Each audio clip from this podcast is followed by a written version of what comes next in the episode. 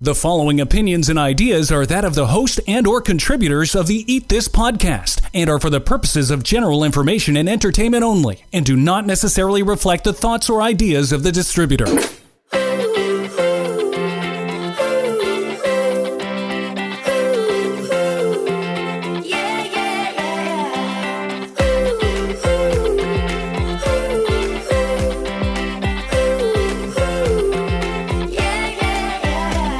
For a special isolation edition of Eat This with Leanne. Here's Leanne Phillipson. Picture this. You walk past the bedroom mirror and catch a glimpse of your fine self out of the corner of your eye. But rather than, hey there, good looking, the negative self-talk begins. Look at my bum and those jeans. What were you thinking? Or, ugh, I gotta do something about my belly. Or maybe it's, oh, I look so tired, my skin is blah, my hair's a mess, look at how big my feet are. Oh, and yeah, you still got thunder thighs. We all have those days, months, or even years where we just doubt ourselves because of how we judge and rate that view in the mirror and find the image that we see looking back at us not so pleasing to our eyes. There are plenty of times that the toxic self-talk flies through our head like ticker tape in New York's Times Square. And if you don't catch it or know that it's going on, it'll ruin your day, and worse, it can lead to depression, self-harm, and even eating disorders. It comes down to how you think and feel about your body. And it's a component of self-esteem. How you feel about yourself is a total package. Where does this goal of the perfect body even come from? The perfect abs and even that washboard stomach, the toned muscle-bound arms that get you the most likes on a recent gym post, those long, slim legs with just enough tone, muscle, and strength. I've just described most of the computer-altered magazine photos of people that seem to not only have the perfect body, but also the perfect life.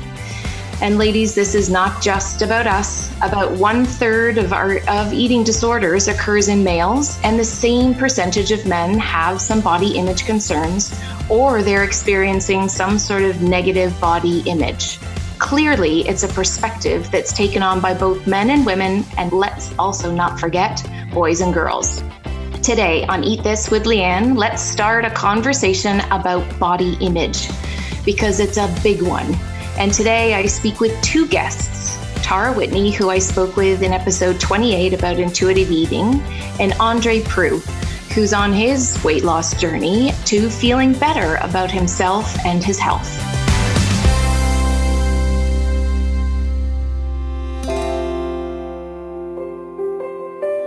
When I read that children as young as nine start avoiding certain foods because it makes them feel fat or they dislike certain parts of their bodies, I feel a deep sadness. And I guess I somehow hope that they'd have longer before the negative self-talk starts yammering her way in their head. I do believe that there are some people out there who love their body, no matter what anyone else thinks, and that they seem happy with their fine selves from the outside. And I say that they seem because, well, you just never know.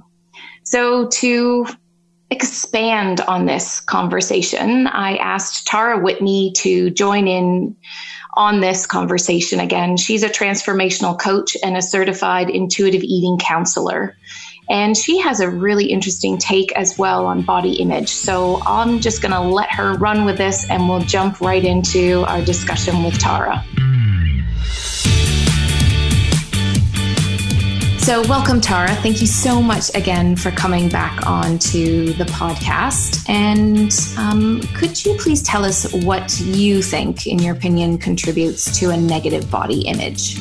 It's really cultural, Leanne. Okay. It really, it really comes from the culture we live in, and where, and, and this is really important to name. I think it's a critical piece for people who are trying to heal or uh, change their body image, is to identify where this comes from. But it comes from a culture in which we glorify, and I'm talking particularly about women, but we glorify a thin body.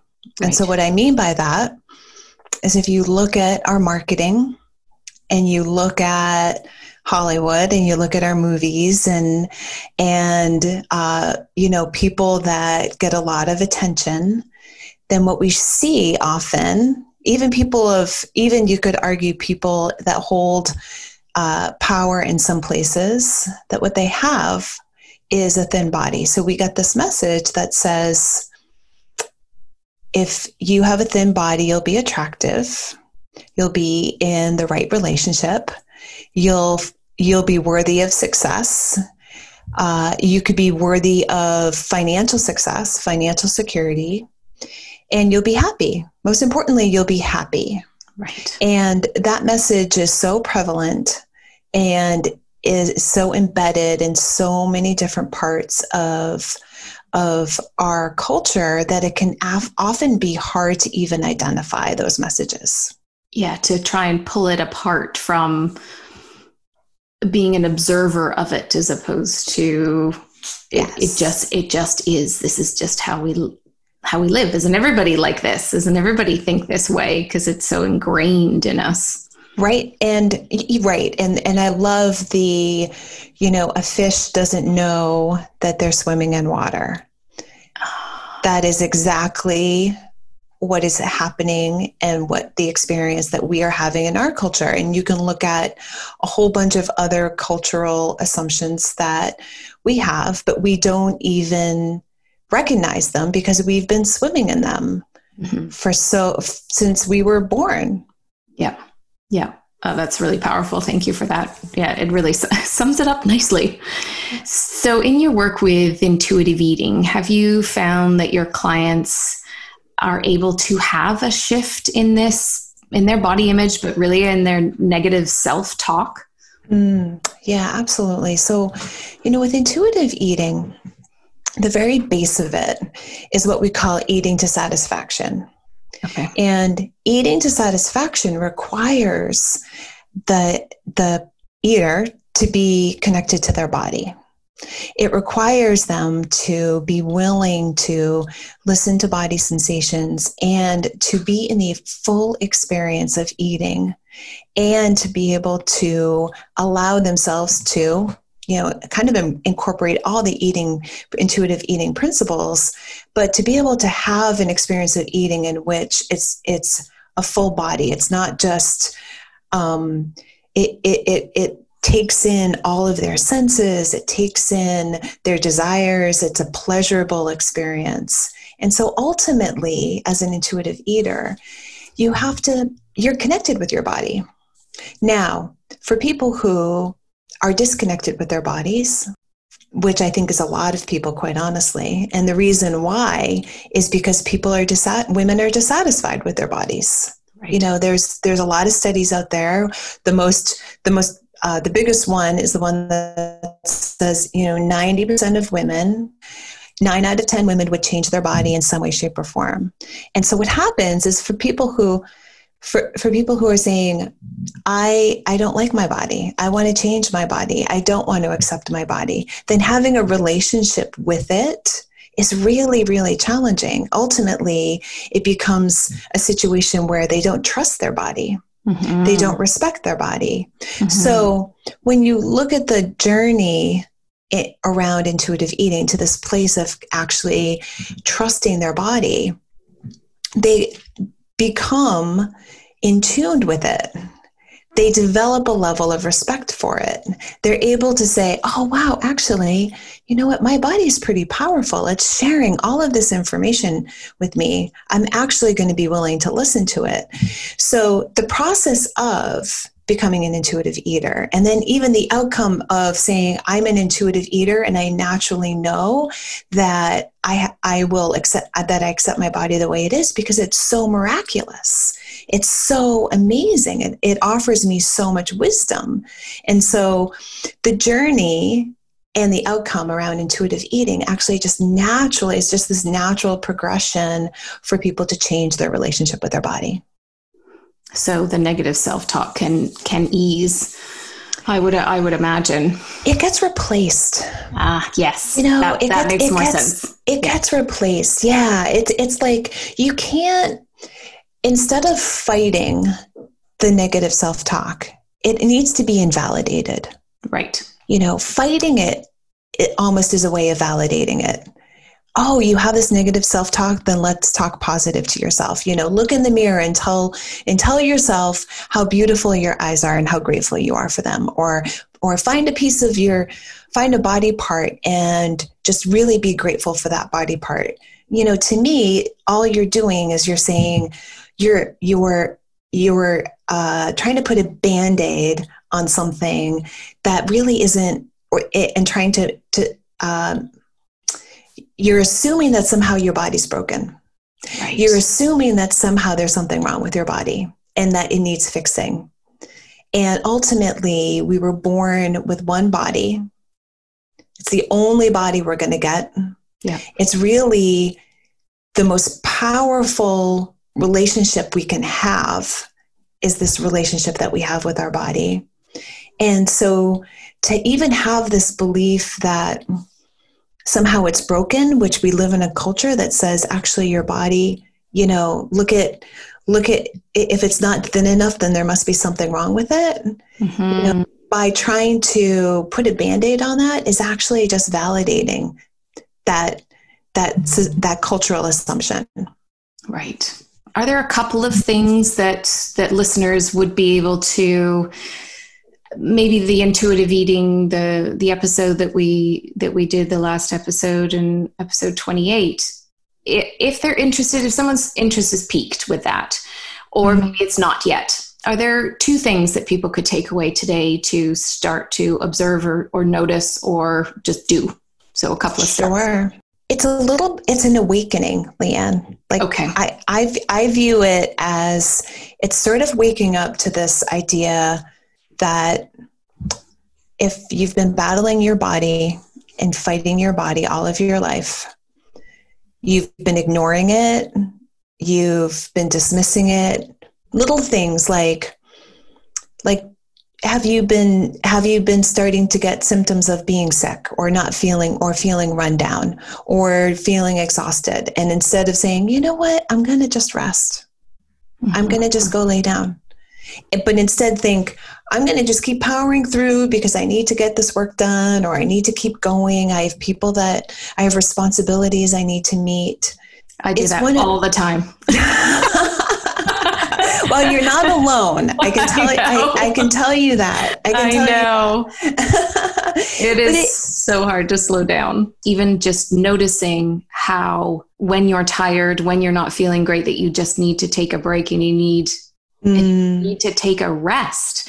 That to me feels like as much work as working sometimes, right? To stop myself from, you know, from doing that. And I can imagine as one of your sort of top two uh, first steps um, is to start noticing the awareness piece, right? So it's, so it's, so it's an awakening to recognizing what our body really is. Yeah. Be able to recognize it's a gift. And ultimately, we do get a choice in how we feel about our bodies.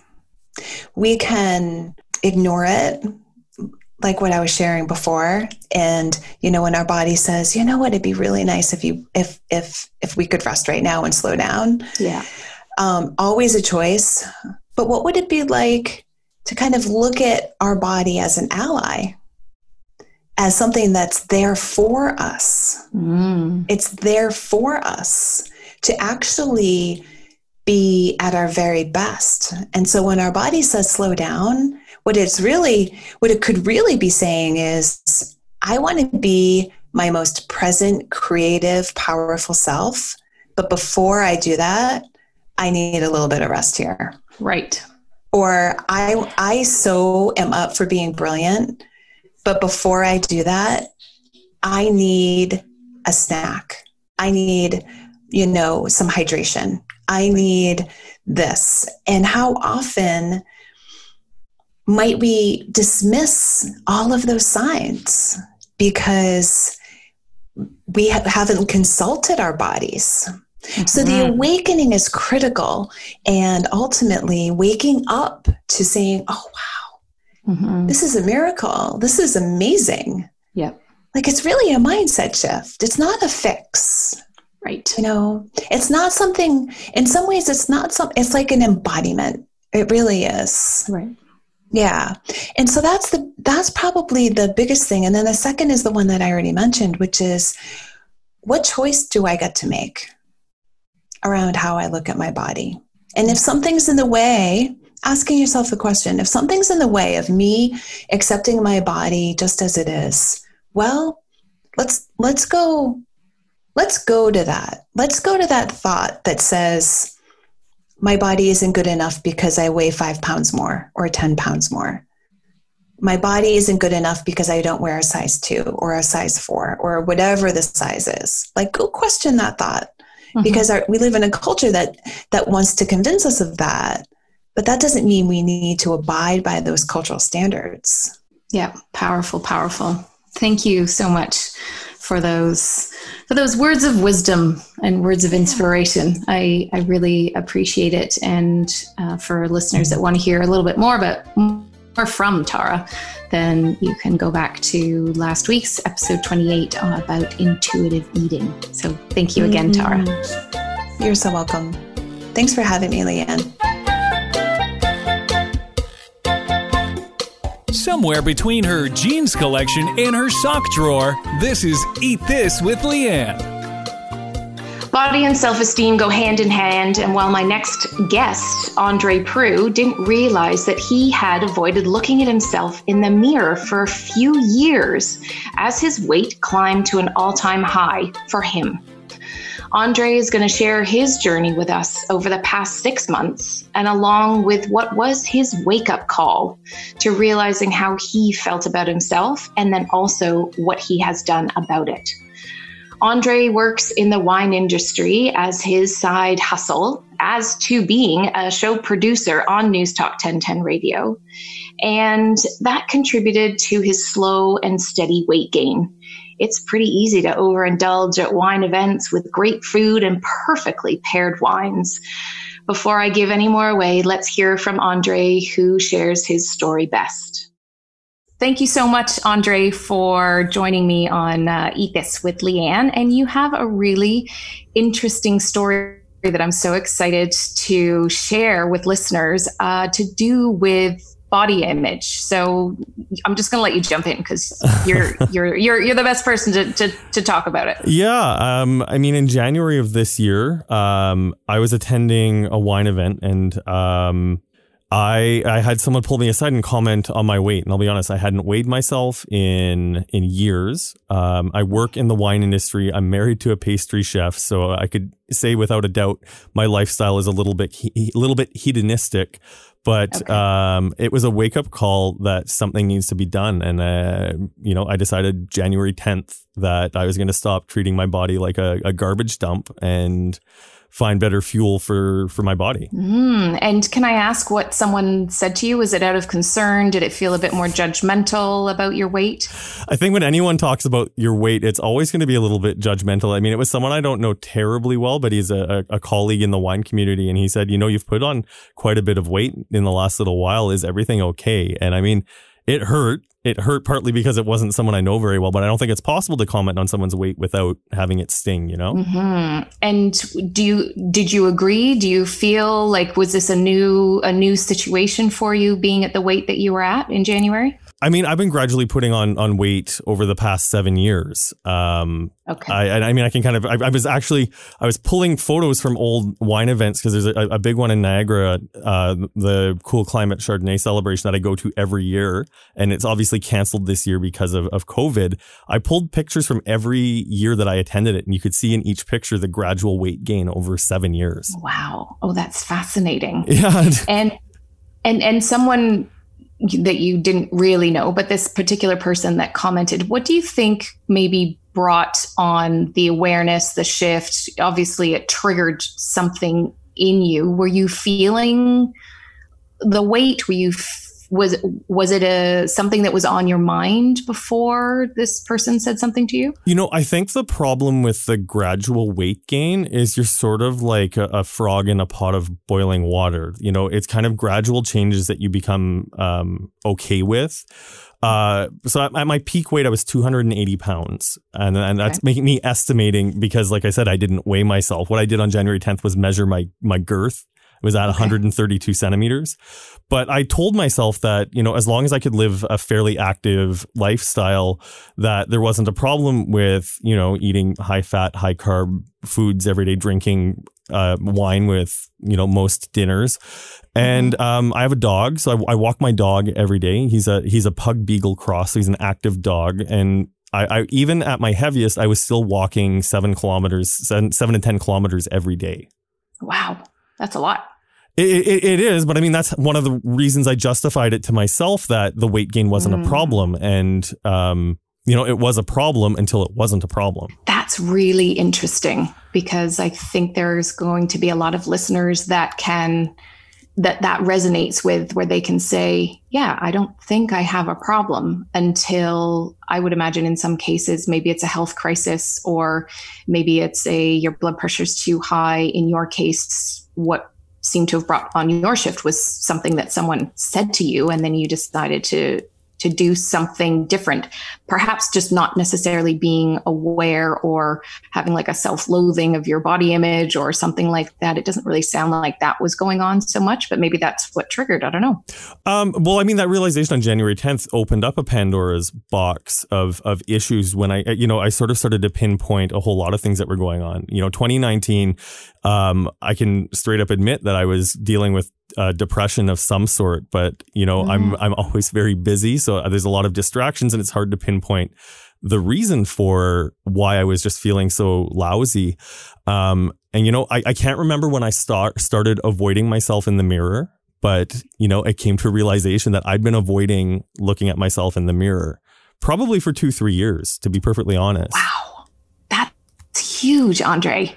To even be able to look back and and notice that, I think is I think is huge.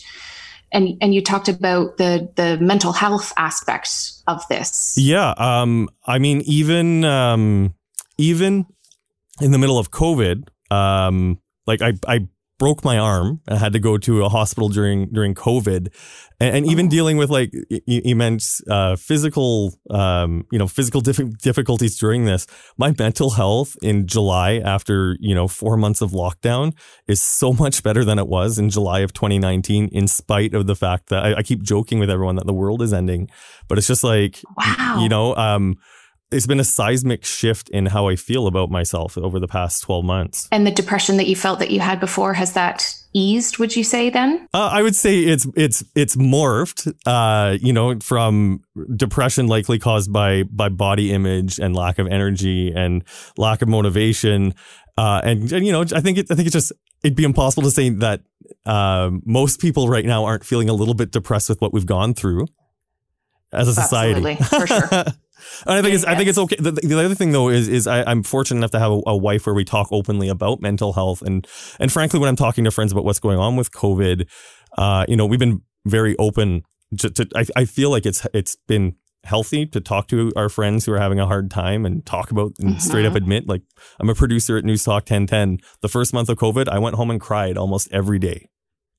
Oh, my goodness. But yes. I mean, but I mean, that's not something like, you know, it's not like it was an uncontrollable sobbing. It was just like, how do you cope with the magnitude of what we were dealing with? But, you know, yeah. to talk to people about yeah. it, just it felt nice to not be alone, you know? Yeah. And you're in the middle of the news, which is every single day, which is super heavy. A lot of people have had to turn away from the news, but that's what you do. So that's not an, that's not an easy, an easy thing to do. so, so on uh, in In January, when you decided to do things differently, then what what changes did you make to your lifestyle to help this, um, what sounds really like not only body image transformation, but also the mental health aspect, as well as just your whole physical, um, you know, everything that you're, everything, how you feel every day when you get out of bed? We, my wife and I, we took a whiteboard and put it on the fridge, and we wrote four rules for ourselves, because the main goal when I decided I wanted to lose weight was I wanted it to be sustainable. And and when my wife and I both recognized we needed to make healthier changes to our lifestyle, we wanted them to be sustainable. So we started with four rules. And that was salad for dinner two times a week. And thank God my wife is a chef, and I'm a pretty good cook myself, if I if I may say so. Yeah, awesome. You know, yes, but, excellent. But I mean, it, like we weren't talking about like putting lettuce in a bowl. Like, I mean, there's so many things that can be salads, and, you know, being fortunate enough to be in the wine industry and travel the world and, and this and that, you know, I've seen what salads look like in different countries. So there's lots of ways to make sure that salads are interesting. Uh, the second rule we made was uh, low carb or no carb two times a week. Um, you know, when you have a wife who works in pastry, there's a lot of white sugar and uh, whole wheat or uh, all-purpose flour in the house. Um, and I've listened to your segment on Jerry's show. I know that you're probably not a big fan of either one of those, but it's just the reality of of what we have yeah. in the house, right? Yeah. Um, switching to um, switching to herbal teas four days of the week instead of wine with dinner, just because we, we recognized we wanted to have something with flavor, but we we wanted to cut our alcohol intake, not because we were concerned about excessive consumption, but just to find a way to, uh, you know, just to find a way to, you know, get an alternative that's lower calorie. And just, you know, drinking alcohol seven days a week is not a healthy, it's not healthy. It's just straight up not healthy. Even in the wine industry, like I, I, I can admit that it's not healthy. Well, yep. No, um, yeah, I totally agree. yeah. And then the fourth so that, rule, fourth rule was, was watching portion controls. Or watching okay. our portions. That's, those are simple. And I love that you said that it was a certain amount of times a week, which is not the typical on the wagon, off the wagon type of type of diet, like, you know, a keto or a, you know, a Whole thirty, or let's just change it up. And then I have to do this for the next thirty days and live through the deprivation of it all. Did you feel deprived at, at all with your, with your four things written on the fridge? We did, we did not feel deprived at all, but it was also recognizing that we needed more tools in the, in the toolbox to make sure that we didn't feel deprived. So the mindset okay. that I've had has always been not to withhold, but to replace, right? Mm. Um, I'm I'm from Saskatchewan. I'm a proud meat eater. You know, for me, a meal would be like a, a one and a half pound strip loin with, you know, the token Caesar salad on the side, where it's just okay. like, you know, awesome. we we've now kind of switched things. I love I love Caesar salad. I and I I also know, like, not the healthiest salad, but still healthier and and and filling and fewer calories right. than eating a big chunk of well marbled meat. You know, and these couple of salads that you had had every. Every week, they, I would imagine, would be, you know, with a lot more vegetables involved, and not just, like you said, not just the salad. So what what kind of what what did you find that you really enjoyed after opening this situation up? Um, so we wrote the rules on the on the board, hoping they would be sustainable, and we ended up actually going all in because we found um, there's a cookbook, cookbook I've been telling everyone about, the Food fifty-two Mighty Salads Cookbook. And, oh, nice. And I paired that up with um, MyFitnessPal, which is an app you can use to track your calories. And you can punch in your recipes into the MyFitnessPal to keep track of your calories and, by consequence, your your portions. Um, and we cooked the cookbook front to back. Uh, and, you know, we were able to recognize certain, like, macro deficiencies. Like, there were certain salads that would be extremely vegetable heavy and lacking in protein. But, you know, I've I've eaten more chicken breasts, like skinless, boneless chicken breasts in the past uh, six months okay. than I have in like the six years prior. Cause, you know, I chicken fat is delicious and I like dark meat, but yep. we've made some changes yep. there. Uh, and, okay. and, and a bag of shrimp, just boiling a bag of shrimp and tossing it in a salad is also like just a great way to add protein without, you know, having yeah. to muck around with, with your flavors. Oh, that sounds, that sounds tremendous. And do you feel like there's any sign of slowing down? Are you missing anything right now? Um, I'll, I'll be okay. So I've lost, um, according to my, since I, I got a Fitbit a month into my journey. Uh, so I've lost okay. fifty-five pounds since buying my, my Fitbit. I am finding myself in the wow. summer with the crazy heat. Um, yes. I, I do miss sweets once in a while, but at the same time, you know, being able to use the Fitbit, using my MyFitnessPal, using the salads, my wife have, and I have learned that if we walk to the Baskin Robbins, which is about a kilometer and a half away from our house, and Baskin yeah. Robbins has the calorie count posted. And I can't believe that I've turned into one of these people.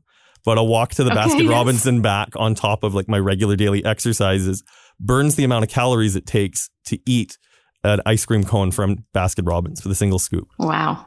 Okay. Yeah. Well, that's calories in, calories out. That certainly is a way that a lot of people kind of, you know, that they, they focus, that becomes their focus, and they, they manage to, um, yeah, they manage to keep going with that kind of thing. The episode that I, uh, that I did last week, for anyone who hasn't heard that yet, was actually about intuitive eating. So throwing out the Fitbits and really getting to a place where you're eating more for more towards what your body's asking for and what you're feeling. Now, while there are a lot of people out there that are doing this, doing this, following this way of eating, this lifestyle, I'm going to say, not diet, then I also think that there are a lot of people out there that require the structure before this becomes their lifestyle.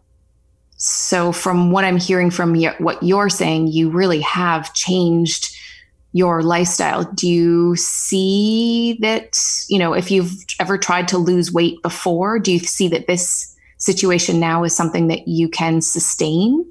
I have never tried to lose weight before, and okay. I've set I've set a weight goal of one eighty-five, and it's and it's fluid. I mean, I'm okay. going by how I feel and what I do, but I've been setting kind of small goals along the way to kind of track where I'm at, and also to make sure that I've got like these small hurdles to jump over to feel that success. Um, yeah. My original goal that January tenth, when I decided to lose weight, was to get my gut from one hundred thirty-two centimeters down to one hundred. And okay. like the first fifteen centimeters melted off, no problem. Uh, but wow. here we are six months in, I'm at one hundred two centimeters, and it's kind of holding there. Okay. So I, I've been pushing to that. And then it's, I had some clothes in the back of my closet that I, I used to love that didn't fit me anymore. And I mm-hmm. just refused to part with them. Um, but I now fit into everything that's in my closet. Amazing. Um, I set a goal to buy a new suit. I tried on my my wedding suit about four months into the weight loss journey, and it it fell off of me. Like I I, I can't okay. wear it anymore. And so thankfully, yeah. I have nowhere to go and get dressed up for, so I can save up to buy a nice suit when when yes. the world's done ending. But I mean, that it's, it's just been like kind of tracking the little goals and and and measuring the success that way. Oh, that sounds that sounds tremendous, and different to what I was talking about last week with with intuitive eating. Changing and making a, a mindset shift to how you are, you know, how you're nourishing your body on, on every level. And thank you to that person that made that comment to you, which instigated this, because there is a, yeah, there's a, I can see from a nutrition standpoint that there's a different level of health that that that you're living now, which is tremendous. Yeah. And it's been remarkable to just, you know, kind of like with regards to the portion controls, keeping track of what keeps you full. When I got that salad cookbook, uh, you know, I got a really strong understanding of what a calorie is, right? Mm, um, okay. And like when you're eating fatty foods, you get a lot of calories in in liquid, and the same thing with, with wine too. You get a lot of calories in liquid, but it doesn't fill you up. So mm-hmm. I was looking for things to fill me up to make sure that I was feeling good until my next meal. And I would imagine that also helps the deprivation, where you are not thinking, I can't go and eat anything, even though this is what I, what I want. Um, yeah, it's interesting. It's, uh, it's, it's different to what, to, to the in, intuitive side. And I think listeners at this stage of the game are, could relate a little bit more in terms of, in terms of body image and taking these steps that you've taken. Get the Fitbit, follow the calories, get the cookbook, and, and change those things. I just love the way that you and your wife came into this without, without having super strict rules, with having some, some fluidity to what was going on, and then actually found yourself diving all in. Because I think that makes a really big change. When you allow yourself to have some freedom, then a lot of that restriction and, um, yeah, just feeling deprived is not doesn't seem to be there. And that, in my experience anyway, as a nutritionist helping lots and lots of people lose weight and, and shift weight, as soon as you say no to yourself mentally, it, it just throws you right off. Totally, totally. I, the, the shift in mindset, I think, is the is the, the biggest thing and the biggest thing that, that I've learned. And uh, I have been known in the past to say you don't win friends with salad, but it turns out I was wrong. You do win friends with salad. You just need to find the right salad. Mm, I think, yeah, that's really, really big. And this mindset shift, you know, you, you say that it, you say that it's been a huge mindset, mindset shift. Was that more towards, I want to feel good, or how would you describe that mindset shift for you? It was more about, I, I want to feel good. And, you know, I'm, I'm thirty-six years old now. I had the, the note in the back of my head. I have a collection of uncles all on blood pressure medication who are not overweight. Um, I needed to do something. I, I've actually been calling my lifestyle shift damage control for the past six months because I figured I need to deal with this before a doctor tells me I have to. Mm-hmm. Yeah. Oh, well, thank you so much for sharing, sharing your story. And I love that. I love the way that you've gone about this. I love that you've, you've stuck to it. It doesn't sound like anything, anything is going to, going to change anytime soon. And you've got your boundaries your boundaries set, but of course, always reach out if you need any help or, uh, or there's anything. It'd be interesting for you to, to listen to the, to the episode last week. And then also I'd love to have another chat with you again about, about your thoughts about that, because, you know, you're living, you're, you're living the, the, the weight loss journey.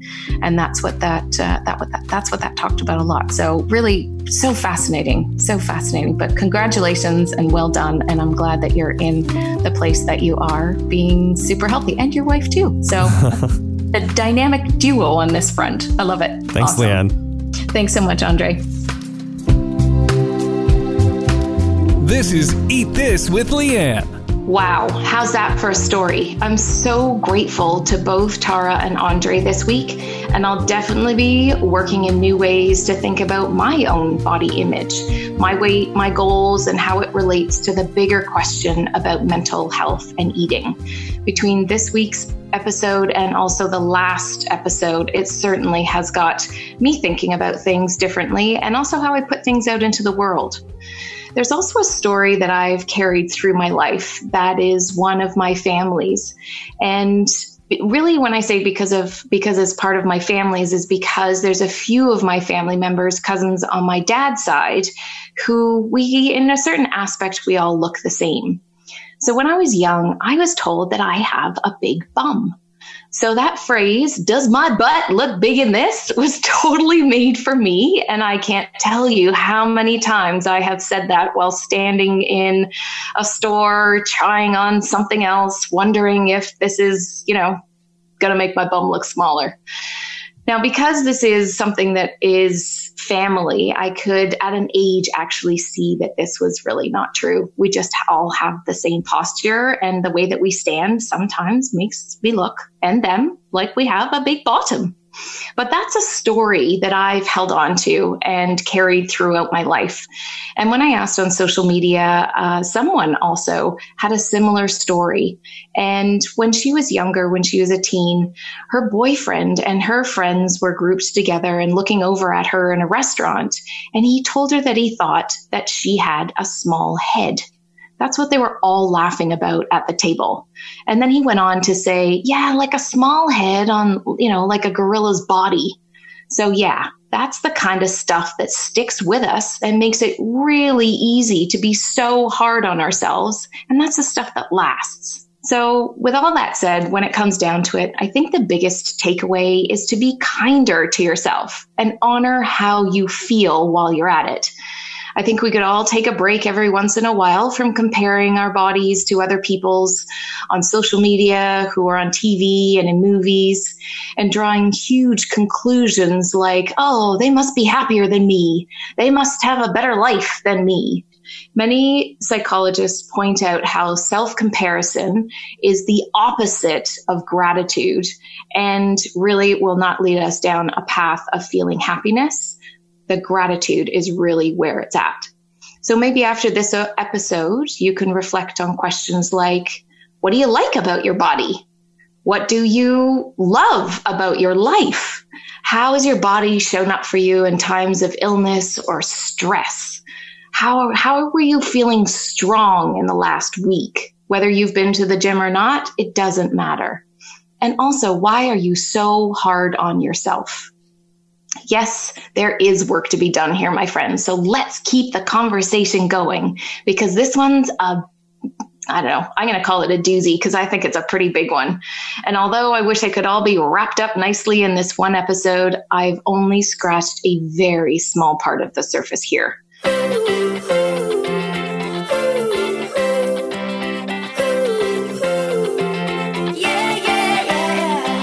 If you're looking for some more info on this topic, please go back to our previous episodes and look at other special editions of Eat This with Leanne. Like there were two that we recently put out about self-care. In episode twenty-eight, as I mentioned, Tara Whitney talked about intuitive eating. And on this past week's Learn Together show, which I call Learn Together when I'm not doing Cook Together, on Sproutright's Facebook and Instagram pages, I interviewed a great friend of mine, Jasmine Chomsky, who's a psychotherapist, about how to listen to our body, how to get out of our head and into your feelings, because I think that's a really foreign concept for so many of us. I also have some episodes on mindful eating, really showing up in the present moment with all of your senses. You can find all those episodes along with their notes on my website, leanne phillipson dot com. So share, subscribe this podcast. That's always appreciated. And as always, remember to eat this one mouthful at a time.